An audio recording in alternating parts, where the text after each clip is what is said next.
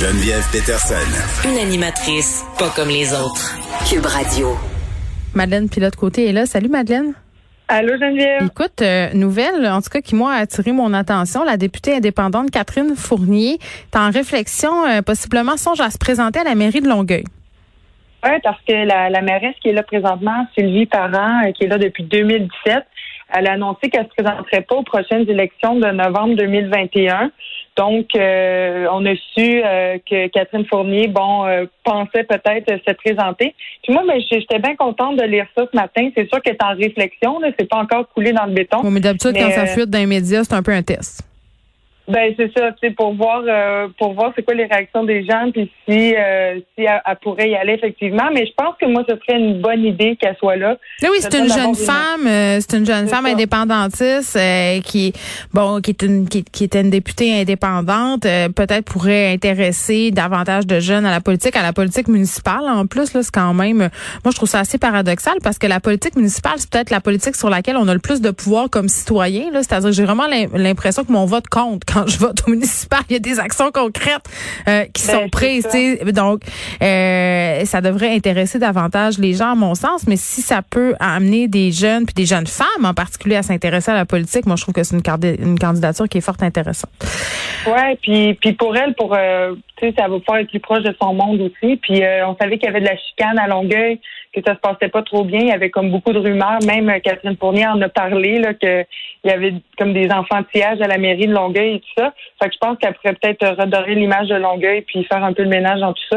moi, je veux juste dire euh, qu'au niveau de Longueuil, là, la saga des serres du parc, là, euh, Michel Chartrand n'est pas encore réglée. Là, on avait eu toute, une histoire concernant une possible euthanasie de ces animaux-là. des groupes de protection des animaux s'étaient soulevés pour dire que ça avait pas de bon sens de les prélever puis de les euthanasier. Là, on, voulait les déplacer. Finalement, ça a été refusé. Qu'est-ce qui se passe avec la saga euh, des serres de Longueuil? Moi, j'en ai aucune idée. Pour vrai, je ben, Non, mais parce que ça continue puis ça a comme passé sous le radar. on était bien bien intéressés à la situation de, ces animaux-là. Puis quand tout à coup, tout ça se passe pas, puis là, ah, ah l'ire et l'opprobre s'en est allé. Ben non, c'est ça, ça, fait son temps. On en parle moins, c'est sûr, mais euh, on se rappelle aussi que la, la, la mairesse ses parents avait reçu des menaces de mort. Ah oui, écoute, ça avait aucun bon sens. Non, ça avait vraiment déboulé, puis on dirait que, en tout cas, j'espère que si Catherine Fournier est élue en 2021 à la mairie de Longueuil, elle n'aura pas de menace de mort, parce qu'il y avait aussi Caroline Saint-Hilaire qui en avait eu dans son mandat. En tout cas. Comment, comment je te dirais bien ça? La tradition va se poursuivre, j'ai bien l'impression, malheureusement. Merde.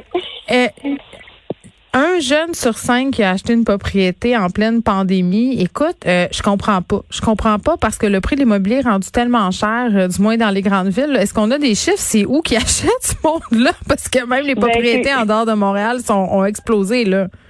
Ben, c'est ça, c'est surtout en banlieue, mais moi aussi, ça m'a vraiment étonné parce que. Ils ont bien de l'argent.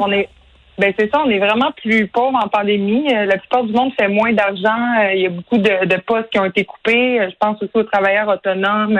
Ça, c'est vraiment plus difficile pour, euh, pour ces gens-là, mais euh, ça a comme monté. Les millénarios, ils achètent beaucoup. Euh, puis, ben moi, je, je me demandais comme. Hey, ça me surprend. Ça me surprend, Madeleine, parce que dans ma tête à moi, acheter une maison, c'est vraiment une valeur que ne caressaient pas les millénarios, qui, qui étaient en fait selon certaines études, peu intéressés à devenir propriétaire. Mais là, le vent tourne, c'est ce que je comprends. Oui, le vent tourne. Puis euh, je lisais des trucs qui disaient que euh, les, les millénarios euh, qui n'ont pas acheté, mettons, cette année, mais dans les prochaines années, veulent vraiment acheter. C'est de quoi comme 70 des, des millénarios qui voudraient acheter dans les prochaines années. Ils veulent acheter en dehors des grandes villes. Oui, mais c'est ça, mais c'est vraiment un rêve que, que cette génération-là, la mienne, on caresse. Puis, gars, moi aussi, je m'inclus là-dedans, Geneviève. J'aimerais ça euh, acheter bientôt. Je regardais ça, moi, l'année passée, avant la pandémie. Puis, ben, c'était trop cher. Tu sais, je voulais acheter en ville, mais c'est vraiment trop cher faut une grosse euh, mise de fonds. mais même encore, il y a tellement de surenchères, c'est incroyable. Euh, moi, j'ai un ami, puis nullement scientifique là, mais je vois beaucoup de ces histoires-là autour de moi que ça fait quelque chose comme quatre offres d'achat euh, dont il se fait tasser parce qu'il y a trop de surenchères. à un moment donné, tu atteins un seuil psychologique. Là, c'est pas vrai que tu vas payer 50 000 de trop pour une maison. Je comprends que le marché, c'est ça, mais à un moment donné, c'est complètement exagéré. Ça ne vaut juste pas ça. Et puis ça part vite, t'as pas le temps de réfléchir. on sait que d'acheter une maison, bon, faut que tu réagisses vite. Hmm. Mais en ville, là, c'est vraiment, euh, c'est vraiment, vraiment intense. Le marché est saturé.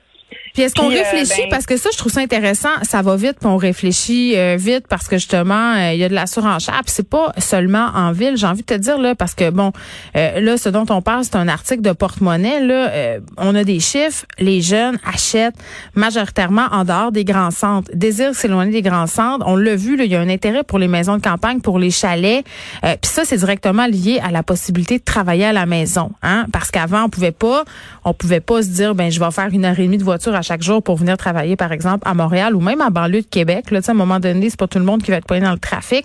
Là, tout à coup, ça devient possible, mais quand la vie va revenir à la normale, tu sais, je, je, sais pas. C'est romantique s'acheter une maison à Wabush sur le bord d'un lac l'été puis faire du bateau, là, mais l'hiver au mois de février, tu vas-tu triper autant? c'est la question ben, que je me poserais.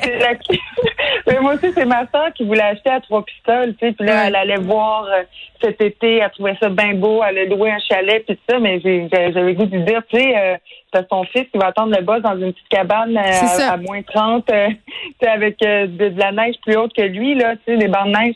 Mais non, mais c'est parce que c'est cute un temps, mais à un moment donné, des, des, des, la réalité te rattrape en pleine face, puis là, tu trouves ça bien long. En tout cas, je, moi, je souhaite vraiment, vraiment, vraiment ardemment aux gens qui ont fait le choix de s'en aller en dehors des grands centres, de continuer à trouver ça le fun, d'habiter leur maison dans six mois. mais je pense qu'à la vitesse où certains ont pris des décisions, il va y avoir un festival du regret. Mais Madeleine, ça sera peut-être le temps pour nous de racheter leur maison. Oui. Quand ils vont la revendre pour revenir. On se vendra après. On se crée une compagnie, Geneviève. Ben, c'est pas juste ça. Euh, ça m'amène à, un point aussi, c'est de dire quand tu quittes une grande ville, mettons que tu vends ton condo ou ta maison à Montréal avec un gros capital, tu fais un gros gain euh, parce que ta maison vaut cher, puis que là tu t'en vas t'acheter une maison de banlieue, euh, peut-être sais, assez cossu, ça se peut là que tu dises bon en banlieue j'ai les moyens d'avoir une plus belle maison, mais tu peux plus revenir parce que tu as perdu ta capacité d'achat à Montréal. C'est ça, c'est à ça aussi qu'il faut que tu passes. T'es prisonnier de Candiac. mais tu aussi Imagine. à Montréal parce que euh, les gens vont vraiment, euh, les jeunes vont aller euh, surtout en banlieue et en campagne parce qu'ils ont besoin d'espace vert. Ils ont mm. besoin d'espace, ils sont tannés de vivre un, par-dessus l'autre. Puis je les comprends là. tu sais, avec la pandémie, ça nous a fait réaliser à quel point l'extérieur c'était comme important, à quel point c'était vivifiant puis vital. je comprends, mais quand ça va finir, on va revenir à nos mauvaises habitudes. J'ai bien l'impression. mais moi aussi, je caresse un rêve campagnard en ce moment. Laisse-moi te le dire.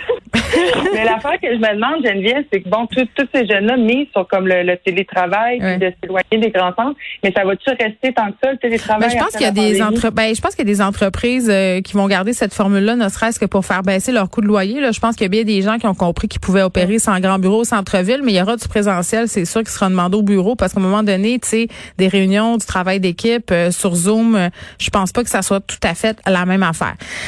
on va se promener, on va se promener, pardon. On va parler du promeneur de chien euh, de Lady Gaga. C'est vraiment pas drôle. Euh, qui a été criblé de balles. On a volé les chiens de Lady Gaga. Oui, exact. Ça s'est passé hier soir à Hollywood à 10 heures le soir.